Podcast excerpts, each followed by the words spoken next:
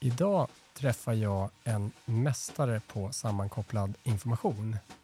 Han har lång erfarenhet av grafdatabaser som är en alternativ typ av databas för att lagra information mot det som vi oftast använder.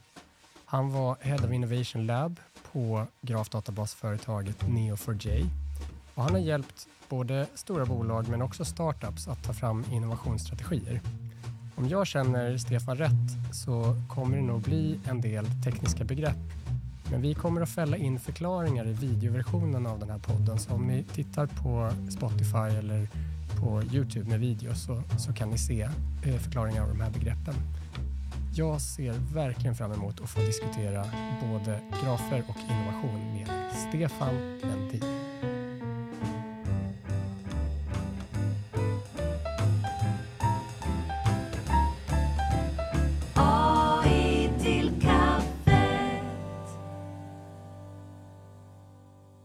Lyssnare, varmt välkomna till en AI till kaffet.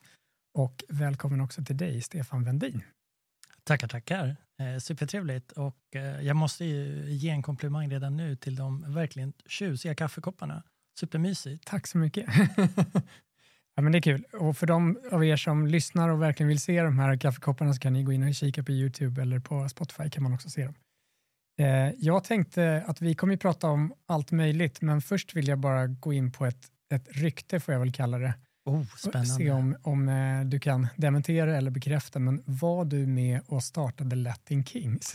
Oh, en, en lång historia. Ska vi ta historien eller ska jag bara säga ja eller nej? Ja, jag vill gärna höra, det är jättespännande. Ja, men det är en, eh, det är en, jag har ju en bakgrund i mycket musik, men det är väl en av de tidiga och en av de roligare. Jag var väl alltid mer liksom, tekniskt intresserad av ny teknik än musiken i sig kanske, eller möjligheterna till att skapa ny typ av musik med ny teknik. Eh, så någon gång för väldigt länge sedan så signade det upp att eh, spela i Solnahallen. Eh, Till det hade jag två förband. Det ena var det som då var Infinite Mass, som ni också kanske känner till. Och det andra är det som sen blev Latin Kings. Det var ju då början av Latin Kings. Eh, var en liten samling av eh, superdrivna, sköna människor eh, som dök upp med sin trasiga gamla kassett. Alltså vanlig kassettband helt enkelt. Jag var den enda som där hade med min sampler. Jag hade också tagit den här samplern på blåa linjen till Solna på tunnelbanan. Jag har ju ingen bil, jag är liksom 15 år. Eh, ställer mig där och spelar live och de sa wow, har du den här? Kan inte du hjälpa oss att göra musik? Så eh, med det sagt så, så började vi göra det. Eh, superkul. Eh, det enda som var lite jobbigt att de var ju så jäkla drivna. Så de stod ju utanför, det här är ju då hemma, jag bor ju fortfarande hemma hos mina föräldrar. Mm. De stod ju där klockan sju på morgonen, eh, ivriga. Då har de åkt liksom hela vägen från Alby till andra sidan stan och står ivriga. De måste ju startat liksom 4.30 och är supertaggade. Och ingen visste ju någonting om hur lång ska en refräng vara. Och Mm. På den här tiden hade man ju heller inte datorer så att man fick ju liksom programmera en liten sequence där man fick räkna på helt ologiska siffror. Eh, så det slutade med att vi typ spelade in allting live. Men vi gjorde de första typ sex låtarna eh, där hemma. Eh, Superkul faktiskt. Jättehäftigt ju. Eh, Så en supereloge till det. De gjorde ju faktiskt någonting som i stort sett alla sa var tekniskt omöjligt. Man kan väl lite rappa på svenska och Mm. se till att det blir kredit. Det är ju en, det är en paradox i hela sig i, i Jante-Sverige. Så eh, supereloge till det. Det var en superrolig eh, sak att vara med om. Ett kul minne också. Tack. Ja, Men musiken har ju alltid varit nära och har väl för mig alltid varit också ett sätt eh, ett uttryckssätt eller ett sätt att förmedla känslor framför allt. Eh, så jag brukar säga att jag använder det ofta som en dagbok. Eh, ofta när saker är komplicerade, svåra att förklara. Ehm, då har jag liksom två olika sätt att göra. Det ena är liksom en matematisk formel. Det andra är musiken. Och musiken är ofta en matematisk formel. Den tar sig i takter, den tar sig i baktakter och olika typer av strukturer och som på det sättet liksom bearbetas och löser sig. Ehm, så det är väl mitt sätt att egentligen hantera den här underliga verkligheten som, som vi lever i. Jag tänker när vi, när vi pratar formler och jag vet ju att du håller på mycket med grafer och sådana Oh, grejer. ja. Vilka är dina favoritformler inom grafvärlden? Oj. eh, Ja, men jag tror, alltså, det är ganska tråkigt svar, men jag, jag, det, vore ju, det vore ju liksom, om man inte skulle nämna PageRank som svar här, alltså det det har gjort för internet och vad internet har möjliggjort för människor och sen att vi har valt att använda det till att titta på kattvideor och dansvideor och sprida hat, det är väl en annan femma som vi kanske kan komma in på senare, men Men just det som, som Google faktiskt gjorde när de uppfann PageRank, det är ju liksom helt magiskt att, att sortera någonting baserat på hur, hur viktigt det är och också liksom använda kraften i den i då ena sidans styrka. Det vill säga den här klassiska, jag brukar använda exemplet eh, av mig själv som ung, superintrovert person. Det kanske man inte alltid tänker på nu sådär, men i skolan, eh, det är bara teater nu. Jag har bara lärt mig hur man spelar det här, sen går jag hem och är jättetrött. Jag sätter mig i ett hus på Österlen och bara... Men eh, jag brukar använda exemplet, liksom, den här klassiska, liksom, hur jag som ung Stefan, eh, superintrovert, gillar väl bygga syntar och helt plötsligt en dag blev jag adopterad av en superpopulär person. Och helt plötsligt så fick jag jättemånga vänner. Det var inte för att jag hade ändrat någonting, det var ju för att en populär person röstade eller länkade Mm. till mig och därför blev också min, min viktning högre. Och det är väl egentligen det som konceptet som PageRank gör. Och Exakt. det i sin tur har ju strukturerat internet baserat på, på en nätverksteori snarare än keywords som, som egentligen alla, Altavista, Lykos och ja, vad de nu hette nu. Precis, de letade efter, nämns det här ordet eller de här orden tillsammans och sånt. Precis. Ja, blå Medans- elefant blev samma som blå sneakers och blå himmel. Ja, Inte, jätte, Precis. inte jättelätt att söka på det. Och det var ju inte ens lätt då, då var ju internet ganska litet. Eh, och det var väl därför man också hade kanske då alla de här plattformarna. Liksom. Här hemma hade vi väl Spray, Passagen kanske också, som, som hjälpte till att kurera det innehåll. Det var ju, liksom en ganska, det var ju nästan som en nyhetsredaktion väldigt ofta. Eh, det glömmer man ju ganska ofta bort i, i dagens internet, som fungerar på ett helt annat sätt. jag tänker för, för lyssnarnas skull, kopplingen mellan grafer och PageRank Ja. kanske inte är helt självklar för alla, men, men eh, jag frågar dig om liksom en grafformel eller algoritm i det här fallet. Ja.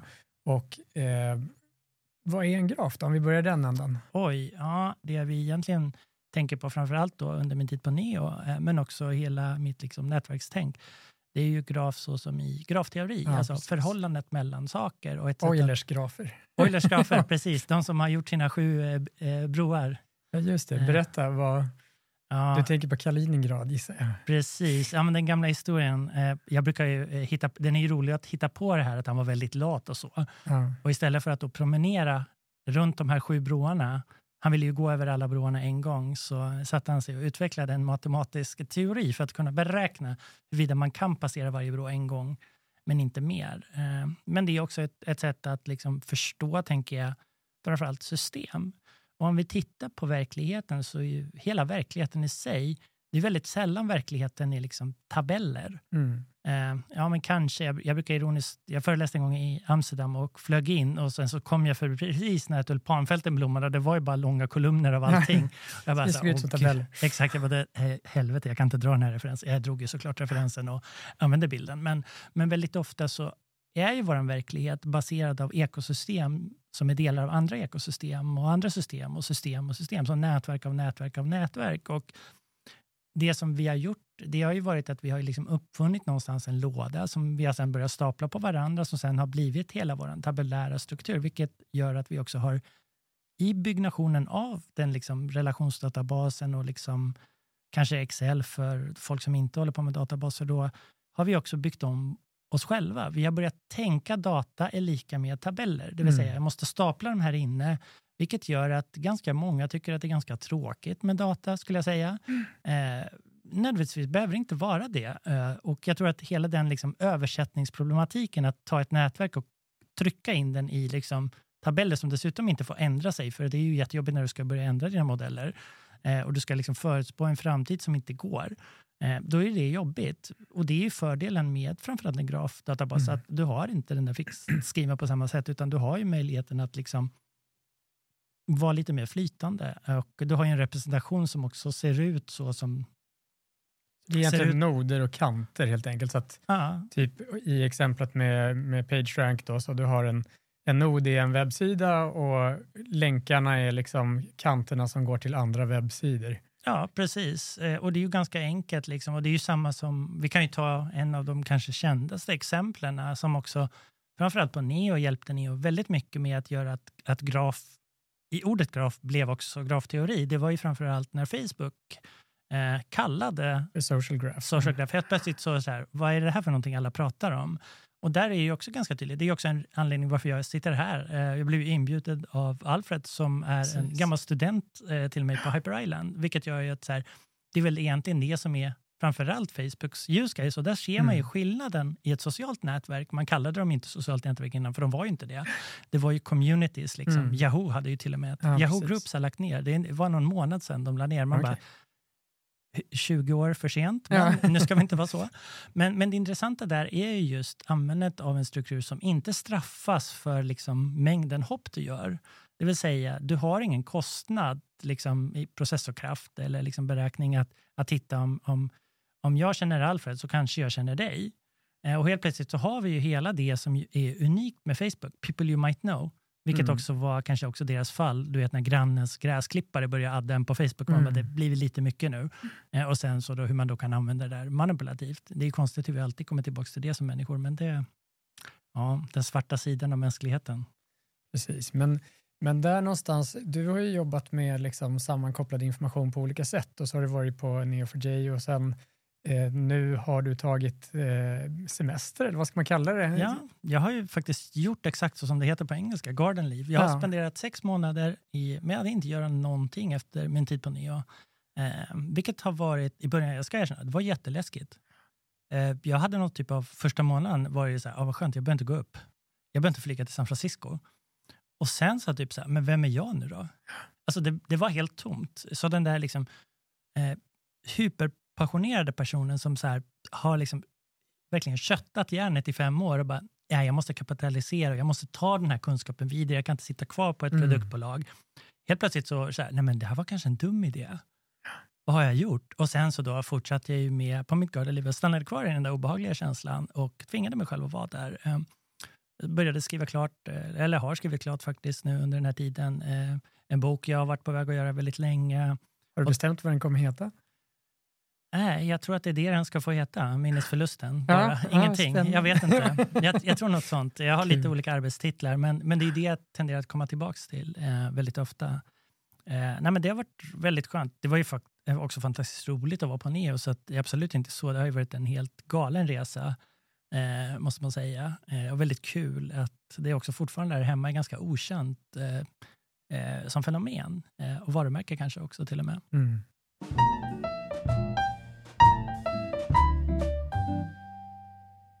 Alltså att, att lyckas komma igång med att börja använda en grafdatabas. Mm. Det kan ju låta enkelt, men jag tänker för de flesta bolag sitter på en massa data, men det ligger i silos, det ligger i tabeller. Det är ett ganska stort steg att liksom börja representera det här datat eller den här informationen på ett nytt sätt. Mm. Eh, vad är din erfarenhet där? Har du några råd liksom, till företag som känner att ja, men vårat data borde nog egentligen ligga i en grafdatabas istället? Börja bara prova. Ladda ner, börja prova. Man, liksom, man, man kan inte lära sig, ja, ja, med airquote på den här då, det har jag fick höra det här, det stämde ju inte, men eh, vi kör den ändå. Man kan inte lära sig simma genom att titta på YouTube, brukar jag skoja, eller ladda ner en white paper. Det visade sig tydligt att det finns en person som har Okej. lärt sig simma genom att bara titta på YouTube och sen hoppa i sjön. Men det är ju inget jag skulle vilja rekommendera. Det känns ju väldigt livsfarligt. Eh, Det är ofta bättre att faktiskt göra saker och ta bort liksom stressen. Du behöver kanske inte bjuda in hela världen när du ska göra någonting för första gången. Var i en trygg miljö. Ta med lite människor som kan datan, kan era existerande strukturer. Men var också fine med att de kan de existerande och inte de nya typerna. Och Mm. var öppen för de här nya och se till att ha en trevlig liksom, ehm, process i det hela. Och jag tror där har man kommit ganska långt. Ehm, det är inte jättestor skillnad. Och det är framförallt ett mer naturligt sätt att representera datan. Eh, och det är väl det som är det som jag tyckte var mest fantastiskt och gjorde att jag blev typ helt förälskad Mm. i Neo. Det var ju den här, liksom, jag såg helt plötsligt, eh, jag kommer ihåg det med ett stort mediehus, eh, den här klassiska när liksom, affärssidan tycker inte riktigt om IT. De har ett ganska skavigt liksom, historiskt, som det är på många bolag och organisationer och myndigheter och så. Eh, därför att man har ofta haft extremt tekniska begränsningar, vilket har gjort att man har tvingats att bete sig på ett visst sätt. Eh, vilket inte alltid har lirat med den liksom, snabbföränderliga värld som vi går in i. Eh, de har inte varit helt kompatibla och där såg jag väl liksom hela tiden med den här liksom, ingen schema till exempel. Det går att modellera om databasen väldigt enkelt, eh, men också den här briljansen i Cypher som är då query language som som är, nu kommer, du är ju också gammal som mig, du har ju tappat Mm. håret. Det är svårt för dem att se Precis. här nu som lyssnar, men här sitter vi, två blanka Fast det gjorde jag redan när jag var 25. Kan jag säga. jag med, skönt. Då kan vi prata lite om det också Mm. efteråt. Nej, men, i det här liksom så tänker jag lite på den här liksom, hela språket är byggt på ASCII art, liksom Mm. föregångaren till emojis som vi har nu. Liksom. Men de här, liksom, när man gjorde smileys egentligen, kallar man dem, liksom, eller när man gjorde liksom, figurer med, med tecken, eh, så kan du rita en graf på en tavla så kan du nästan skriva koden till det, vilket Mm. är helt bisarrt. Och hela den tanken, och eftersom språket är skrivet för en, en grafdatabas, så behöver du inte ha de här stora skärmarna av långa haranger av kod. För det är de jag upptäckte som affärsmänniskorna tyckte var jobbiga. De läser sin Harvard Business Review Mm. eller Dagens Industri och så står det data är nya guldet och man måste kunna programmera och det ena och det andra. Och då står de där och tittar på den där skärmen och bara, jag fattar inte ett jäkla skit. Och det känns ju som någon typ av kejsarens nya kläder, Mm, liksom precis. historien. Och helt plötsligt så såg man de här människorna och sa, ja men vänta nu, om vi har en sån som går till en sån så ska det bli den som blir den. Jag bara, ja exakt. Och den där asterixen där med en trea, det betyder att det är liksom tre steg ner. Eh, och vi ska inte gå längre för vi kan ju bara fortsätta gräva i grafen. Jag bara, Oj, jag kan kod nu. Ja. Och det var ett sånt där moment. Och Helt plötsligt såg jag IT och affär eller teknik och affär komma ihop på ett sätt som jag inte har sett. Så att det är ju mer naturligt och enklare framför allt. Så att bara den saken, Mm, jättevärdefull. Den tycker jag, för den skapar ett annat typ av momentum. Och sen så eh, i det så resten är ju bara lösa. Liksom. Det är som allting, du kommer inte vara världsmästare i början men det är ganska okej. Eh, och låta det få vara så. Jag tänker vi ska släppa graferna alldeles strax, för det finns andra grejer jag vill, vill fråga ut dig om här, eller vill, vill lära mig om. Oj, men, fråga ut mig. men jag tänker att eh, en, en fråga i alla fall som jag måste ställa, det är ju Mm kopplingen till AI eller med till exempel Graph Neural Networks och sådana här saker. Var det någonting som ni använde på Neo? Vad är dina erfarenheter där? Vill du berätta någonting om det? Ja, men det finns väl egentligen lite olika steg på den där. Man kan väl börja egentligen på det som vi kallade för, eller det som sen numera kallas tror jag, eh, Graph Data Science, där man egentligen då använder nätverksstrukturen och då eh, egentligen tittar på, vad är det, där har vi ju PageRank som vi Mm. pratade om innan till exempel. Vi har hela liksom pathfinding, eh, vi har liksom community, similarities och alla de där olika delarna. Och det är väl någonstans första liksom, delen i den här resan mot liksom någon typ av grafbaserad maskinlärning Mm. eh, eller deep learning eller vad man nu väljer på slutändan. Men liksom, jag tänker liksom, den här första steget är att ta din tabulära data, sammankoppla den. Det i sin tur har ju ett värde där du helt plötsligt börjar se relationerna. Sen så kan du berika din tabulära data med egentligen scores från algoritmerna. Liksom. Du har dina centrality scores eh, Mm. som du berikar och det i sin tur är ju en perfekt bas för att börja göra sen Klassisk maskinlärning. maskinlärning, ja precis. Ja, för du har ju en, en data som är mycket bättre, som helt plötsligt inte ignorerar en av de viktigaste komponenterna, hur saker förhåller sig till varandra. Eh, så det är väl den allra, allra första, enklaste och billiga steget. Och sen så kommer vi liksom in till den här liksom suddiga världen eller populära världen av liksom embeddings när du tar din graf egentligen och konverterar det till en vektorrepresentation och sen matar in den och så vidare. Så att där har ju varit en ganska lång resa och det är väl som, som med allting brukar jag säga. Folk är skittaggade på den senaste heta grejen, Mm. men man vill gärna strunta i att gå till gymmet de här första gångerna. Man ska springa maraton, men man har inte köpt träningsskorna. Eller kanske det man, man köper träningsskor och sen springer maraton, men man gick inte och tränade däremellan. Och det är väl ofta den som är lite så här i, i, i, i. Det finns ganska mycket så här lågt hängande frukter. Ta dem först.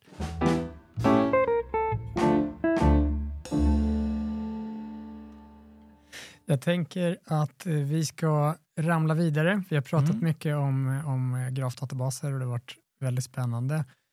Eh, nästa ämne som, som jag vill prata om är lite vad jag tror att du gör nu efter din garden leave ändå, Oh. förutom att skriva böcker och så, nämligen att stötta en hel del startups och Mm. kanske även en del stora bolag.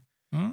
Och eh, du sa någon gång att vad heter det, dinosaurier och, eh, och vad heter det, små, unga, tidiga startups liksom, har samma problem fast de kommer på dem från olika håll och då vart jag väldigt nyfiken. Ja, nej men det är ju lite så. Många tycker att det typ är ganska konstigt att, så här, att ena stunden fokusera på liksom pre-seed-fasen av, av bolag. När, de, när det knappt är ett bolag. De har, de har snubblat ihop en idé och så här, den är inte riktigt där. Eh, samtidigt som jag liksom älskar att jobba med sådana gamla bolag som liksom Chanel eller BMW och de här där liksom varumärket är det största problemet. Att ha, de har ett fantastiskt varumärke är ett stort problem för att så här, vi kan inte göra det där, vi är X, Y. Ja, precis. Då så här, men vad har de här gemensamt? Och det roliga är ju att de har ju ett problem som, som egentligen handlar om liksom kontroll. Den ena vill liksom applicera mer kontroll och förståelser och kopior. Den andra har liksom skapat alldeles för många kopior, framförallt kopior och saker som styr på fel saker. Det vill säga man måste luckra upp strukturer. Den ena lägger på strukturer och det man ofta gör, vilket man märker i stort sett på alla bolag när man kommer, skulle säga, det, det finns en sweet spot runt 100 personer, börjar bli jobbigt. Eh, Då börjar man anställa de här mellancheferna som kommer då med det här tänket som man stoppar in. Eh, man börjar ha massa processer, så man överprocessar väldigt ofta. Till slut är det ingen som jobbar, det är bara massa, det är massa småpåvar som springer runt och fäktar med sina liksom, spiror. Och man blir så här, är det någon som jobbar här? Eh, och helt plötsligt är det ju precis det som de här storbolagen säger, vi måste bara hitta på något sätt så vi kan börja göra grejer. Det här vi gör fungerar inte längre. Vi kan inte längre optimera oss ut ett problem, för att citera BMW. Vi har kastat ut McKinsey. Vi, vi måste börja göra någonting annorlunda. Men vad, vad fasiken är det? Hur börjar vi prova? Så man, liksom an, man närmar sig samma problem, fast man kommer från olika världar. Den ena kommer från ingen struktur och den andra kommer från överstruktur. Och det enda man försöker göra är att förstå vil, struktur. vilken struktur är det som hjälper mig och vilka typer av mål är det som faktiskt bidrar till det beteendet vi, vi vill se i organisationen. Och där är väl så här, det är väl min enda sak, att så väldigt ofta så, så gör människor saker bara för att någon annan har gjort dem innan. Man gör saker för att man gjorde så på sitt jobb innan. Man ifrågasätter egentligen inte varför. Vilken typ av beteende driver det här beteendet? Om jag har det här målet, vad skapar det för produkt i slutändan? Eh, och där är väl den stora tankeställaren. Eh, för ofta då när du börjar tänka annorlunda så saknas system för att stödja de här sakerna. Eh, och det blir ganska snårigt och jobbigt och då är det ibland bättre att bara strunta i att mäta de där sakerna, brukar jag säga. Och, eh, går det att paddla så paddla på. Eh, det finns faktiskt ett roligt citat eh, från en gammal, gammal kollega, en, en väldigt tidig på Neo4j. Eh, han har ett fantastiskt namn, Stefan heter den också. Eh, Armbuster. En gång så pratade vi om vilken typ av teamstruktur vi hade. Det här är, vad kan det, det är flera år sedan. Han har ju slutat nu och jag har ju också slutat. Men han sa att det finns ingen struktur. Vi är bara ett gäng cowboyar i vilda västern som rider bara runt och skjuter lite hejvilt och släcker bränder där det finns bränder. Och då så här, ja det låter ju inte jättebra. Grejen är att det fungerar ju till en viss Mm. typ av storlek och det är också en superbra struktur tidigt i ett bolag. Eh, Det är också att attrahera en typ, viss typ av människor, människor Mm, som, som är doers, doers, som kan få saker gjorda. Det är de, de säger, ah, men det här är min titel, men jag gjorde de här 20 andra sakerna också. Problemet med det är att det är jättejobbigt att skala en sån, Mm. för det blir väldigt stökigt. Och där är väl egentligen dilemmat i, i de där två världarna när de möts. Eh, Men jag tycker det är ganska kul eh, med cowboys i vilda västern. Kanske inte politiskt korrekt referens i, i dagens moderna samhälle, men så får det vara. Jag kan inte ljuga att han sa något annat. Det, kändes, det känns inte helt kosher. Exakt. Jag tänker att så här, många bolag som försöker bli datadrivna eller börja jobba mer med data och sånt, de får nästan ett så här bolag inom bolaget. Alltså de får ett litet team som, som lever mer på det här sättet som du beskriver, Mm. de här doersen som är sugna på att jobba med data, som samlar in grejer, som förstår och som, som liksom jobbar i ett helt annat tempo, mycket mer iterativt och, Mm. och sådär.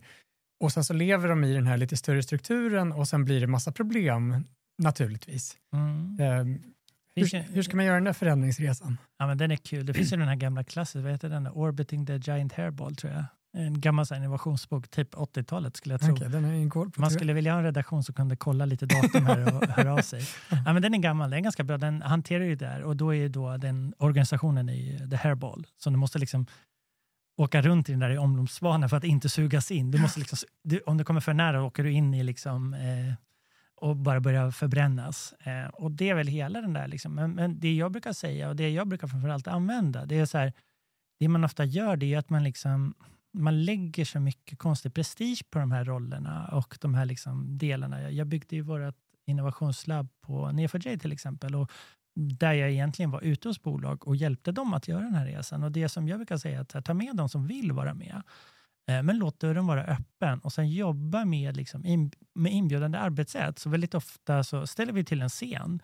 Det lät nog mer än vanligt. Mm. Det var väldigt mycket konstiga post-it-lappar, inte post-it per se, men vi skrev saker, det var kluddigt och vi drog in folk. Så här, Vad tycker du om den här saken? Det var långt ifrån färdigt. Mm. Och det var så här, det var Skaka runt. Ja. det skakar lite runt och sen så det som det gör är att så här, när den når kritisk massa, eh, för det jag insåg var ju att jag kunde prototypa till exempel ett graph use case på, på en vecka. Så det är ju ganska enkelt. Om, det enda jag behövde göra är att titta så här, i slutändan för att de ska köpa en licens så behöver ju de ha någon typ av värde. Det är någon användare som egentligen kan göra någonting enklare eller snabbare. Vilket har ett monetärt värde, det vill säga affärscaset. Och det måste funka på deras data med vår teknik. Det är, så här, det är ju det som behöver svaras. Mm. Om jag kan svara på det så är det fine. Eh, och det jag insåg där, om jag kunde göra det på en vecka med team, så den riktiga leveransen är ju inte den här lösningen, affären eller prototypen som jag har byggt. Den riktiga leveransen för mig var alltid att de här sju till tio personerna som var med, de gick därifrån och hade börjat tänka på ett annorlunda sätt. Mm. Och det är ju den riktiga värdet, den riktiga leveransen, för de introducerar samma tänk i andra delar. Och eh, i det så hade jag en, en som ofta dum idé och sa, "Ja, men om jag kan komma upp till en viss nivå med de här människorna, då kommer bolaget kunna transformeras på ett mycket enklare sätt än den här klassiska Six Sigma, nu ska vi Mm. vara rädd för HR kommer så att någon ska Mm. få sparken. Du vet den här ångestdrivna som alla verkar göra. Eh, då hade jag den här idén, men vad händer när vi börjar prototypa olika typer av ljusgrepp och hjälper dem att göra det? Vi gjorde det med en, en eh, bank i Nederländerna. En riktig sån här gammal bank, alltså jag vet inte ens, Handelsbanken är väl det jag skulle säga i Sverige, men så tar det det gånger hundra. De har ingen internetbank, de har ingen betalkort, alltså det, är så här, det är för pensionsspar. Eh, de bara, men vi har ingenting, så att antingen gör vi det här eller så fejdar vi bara ut Mm. i eternity. Och då sa jag, men det här är ju jättekul att prova. Så då sa jag, så här, men jag har en idé att om vi gör de här, liksom, jag tror att man behöver göra fyra, kanske tre, fyra sådana här. Om alla de, liksom, det blir tillräckligt många människor som börjar andas ett nytt sätt att andas. Eh, och då tror jag att det här kommer funka. Det var ju bara en hypotes. Men jag tänkte så här, under min tid att ha jobbat med det i tio år, så tänkte jag, men det, det finns någonting här. Eh, och det roliga är att vi gjorde det där. De började med, de har ingen liksom, kunskap om grafer överhuvudtaget. Eh, vi börjar med att göra någon kundtjänstgrej eh, egentligen för att egentligen förutspå liksom, beteenden hos eh, andra banker när pensionspengarna pengarna flyttas. Vi gjorde något betal, liksom, förståelse av individer. Lite sådana där. Och sista caset är ett superavancerat Graph Neural Network case, eh, vilket är helt så galet. Mm. Den lösningen de byggde där är mer avancerad än det som är de andra liksom, topp 10 på eh, Fortune Mm. 500-listan av finansiella institutioner. Och det är stora namn. Den där lilla banken i Nederländerna har liksom Mm. gått från noll till fem miljarder på en väldigt mycket kortare tid. Och det roliga är att när vi sen frågade alla de här individuella teamen, det är ingen som har gjort någon förändringsresa. När vi sen det. frågar ledningen, så här, hur gick det med det här grejen, behöver ni göra det här? Nej, det är, det är inte Det ett där är problem väldigt längre. spännande. För helt plötsligt så var det ganska kul med förändring. För att det var inte förändring. Vi bara gjorde grejer och sen Mm. så nudgade jag lite beteendet över tid och sen blev det en tillräckligt stor massa som gjorde saker annorlunda. Och där är väl hela min grej till liksom offentlig sektor och alla de här som tror att de ska kunna planera sig ur de här sakerna. Det är så här, alla konsulter som kommer och säger det, de ljuger. Mm. Jag är ledsen, men det enda sättet att göra det är att här, ni tillsammans börjar göra grejer och, ska, göra och skapar en kultur av görande. Eh, och sen så behöver det inte vara rätt, men bara det är 80 rätt så kommer ni börja Exakt, luta åt rucka loss det här. Ja. Obs, inte när ni ska optimera kärnkraft och sådana här saker vill jag tillägga. en disclaimer på det här. Det finns ju vissa Det finns ställen vissa man in- sammanhang där det inte är där man inte kan göra, men, men väldigt många kan man faktiskt, i alla Ja. fall på en del av problemet, eh, anamma, en lite mer görande.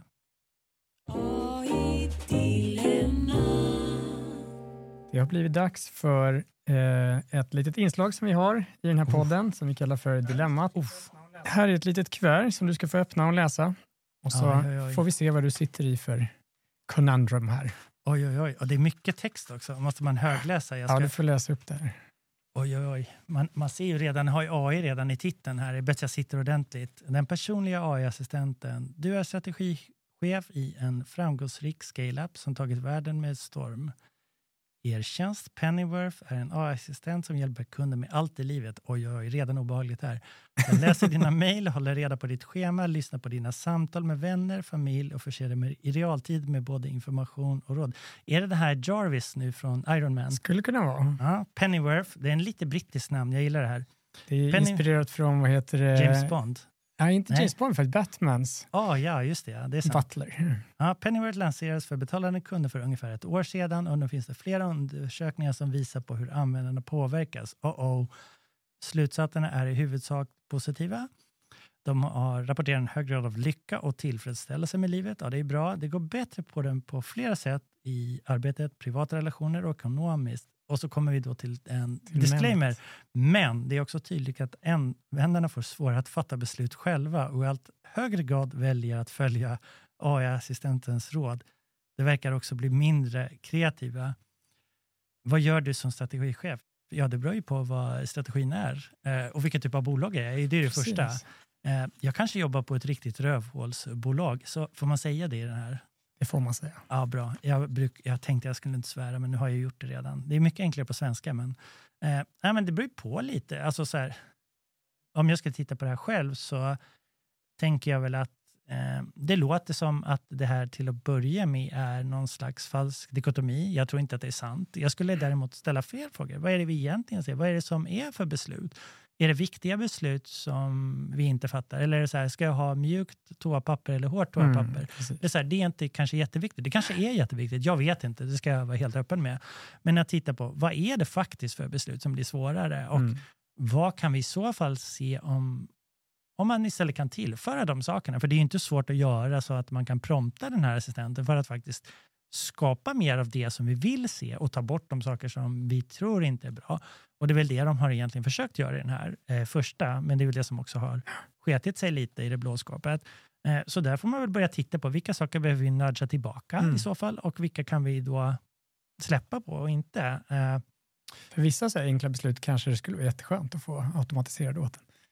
Jag är ganska säker på att alla skulle tycka det är jätte... Alltså, människan är ju jättelat. Mm, alltså, jag brukar ju säga att vi har ju någon konstig idé om oss själva. Att vi är liksom en jätteempatisk varelse. Alltså, vi är en parasit som är så här totalt egocentrerad och gör precis som alla andra i vårt nätverk. Och om man tittar på världen så, det blir det mycket enklare. Eh, och där tror jag är en ganska bra fokus på den här. Så att jag, jag vet inte. Nej, vad ska vi fatta för beslut egentligen? Alltså, ja, men det, är så här, det är ju idén om vår egen frivilliga. Ja. Eh, vi sitter här, båda har en blå skjorta på sig, båda är flintskalle med glasögon som är lite runda. Det, det är ju liksom patetiskt att tro att det här är egen fri vilja som, vi, som gör att vi ser ut som vi gör. Vi gör ju så som nätverket runt oss förväntas av att, att vi ska göra och då kommer vi in i hela skam och hela den där världen. Så att, jag vet inte, det, det är ett roligt sätt att trigga på men, men jag tror att man behöver dubbelklicka på den i ganska hög grad. Alla har fördomar. Det har även datasystem. Eh, och sen är väl frågan att se vilka av de där är viktiga och är de då viktiga för bolaget? Är de viktiga för världen? Är de viktiga för världen och bolaget? Eh, är bolaget intresserade av att vara empatiskt? Eller är det inte det? Det är inte alla som är det. Eh, Mm. Men kul tycker jag att höra dina reflektioner på, på det här dilemmat. Det finns ju inga rätt eller fel svar här. Oh, tur. Jag tänkte vi ska börja avrunda det här och närma oss slutet. Och jag tänker att en, det kan vara kul att zooma ut lite grann. Mm. Vi, varje gång det kommer en ny teknologi och nu är liksom generativ AI inte egentligen supernytt, men, Nej. men nu har det slagit igenom. Användandet liksom i alla fall eh, Exakt. på accelererad nivå. Ja. Nu har, nu har det slagit igenom ordentligt och nu finns det mycket rädslor. Det är ju Mm. så när det kommer ett teknikskifte. Liksom.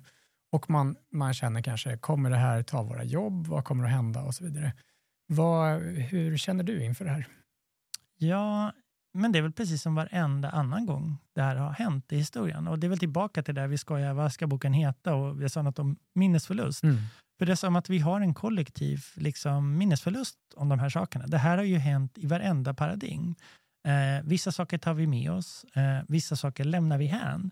Och så, så förflyttar vi oss så. så att det är såklart att saker kommer hända, men det vi tenderar att göra det är att vi skyller våra brister som människor ofta på tekniken. Ja, Mm. men, mm, ja, men nu kan man manipulera bilder direkt med bara ett prompt. Ja, men det är ju inte teknikens fel. Det är ju människans liksom, obehag. Det vi har gjort är att demokratisera det så att du behöver inte vara ett geni för att kunna retuschera en bild. Det är ju det som är skillnaden. Liksom. Och jag tänker att vi har ju lyckats med det där i, i alla tidigare paradigm, så det säger väl ingenting om att det inte skulle gå i den här. Däremot så eh, är det väl mer intressant, brukar jag säga, att titta på människan utifrån perspektivet att, framförallt i västvärlden, att vi har det ganska bra just nu. Eh, Rosling brukar ju alltid säga att det har aldrig varit så här bra. Nej. Eh, och jag tror att det också är en stor del av problemet. Vi är nog inte byggda för att ha det så himla bra. Sen så kan vi som individer uppleva att det kan vara ett rent helvete, men på gruppnivå eh, ändå så har vi det faktiskt väldigt mycket bättre. Och där tror jag att där är väl det riktiga problemet. Eh, för då börjar vi hitta på problem och när vi hittar på problem då kan vi också hitta på dumma saker. Mm. Och om då tekniken är tillgänglig, då kan det gå fort väldigt illa. Så där finns det faktiskt en, vill jag säga, men det är ju inte teknikens fel. Det Men hur tror du att vi ska säkerställa då, att liksom AI används för att bygga en bättre framtid? Ja, den här är faktiskt ganska kul. Vi pratar mycket om det här på, på Neo. Eh, tidigt så hade vi ju ingen cloud, eh, överhuvudtaget. Av den enda anledningen att om det är on-prem så sitter det hos kunderna. Det vill säga kunderna har sin egen data, de tar sitt eget etiska ansvar.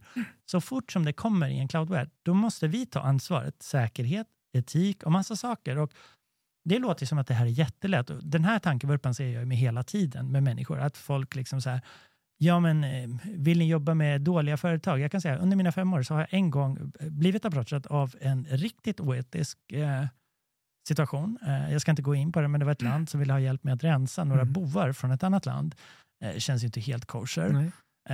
Och det tackar jag ju nej till. Men, och det är ju ganska enkelt att se. Men problemet med det här, speciellt i en sammankopplad värld, det är ju att det går liksom att se ett steg ut eller två steg. Men så fort som det är fem steg ut så går det inte, det blir ett grafproblem i sig själv. Mm. Det vill säga, är Ericsson ett bra eller dåligt företag? Deras teknik används i sjukvård, eh, telekomsektorn, Mm. men den också används i styrenheter för drönare som Mm. dödar människor. Är de bra eller dåliga? Jag vet Mm. inte. Det går inte att svara.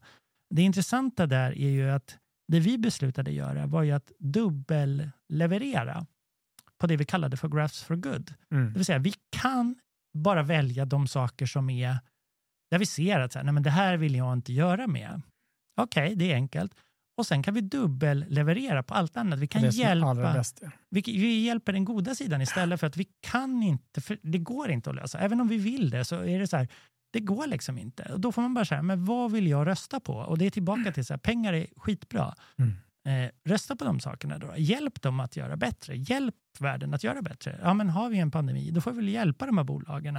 Då får vi vi se till att ta vår kunskap och hjälpa och göra de här sakerna bättre. Och där tror jag, det är ju den framtiden jag vill se. Där man istället för att fokusera på att så här, tekniken får inte ha bias. Det är så här, men Mm. såklart att tekniken kommer att ha bias. Du har ju bias, jag har Mm. bias, alla har bias. Alla som säger så att de inte har det, de har de värst bias av alla. Vi har fördomar, det är så vi, Mm. liksom, fördomar och skam, det är vårat liksom, det är så vi fungerar. Så samhället fungerar. Varför låtsas vi som att det inte finns? Det är ju en jättefin tanke, men det är inte så verkligheten är. Så att istället för att försöka begränsa den sidan, försök göra mer av det goda. Och det är väl mitt råd, framförallt att tänka på det. Gör mer av det goda istället. Det, och ta bort de helt uppenbart dumma sakerna. Men eh, Jag tycker det blir ett snyggt eh, slutord för, den här, det här Yes. samtalet. Liksom. gör mer av det goda. Ja, dubbla det goda. Dubbelleverera på allt gott. Superbra. Stort tack för att du har varit med här, Stefan. Jätteroligt. Och eh, stort tack till alla våra lyssnare som har lyssnat in till det här samtalet idag. Eh, om det är så att man vill eh, komma med idéer till eh, gäster hit till exempel, eller om man har feedback på podden, eller kanske bara vill hålla sig uppdaterad så får man gärna följa oss på Instagram på NA1-kaffet. Spännande. Ja, det ska jag verkligen göra. Stort tack! Ha det gott. Tack så mycket. Hej då.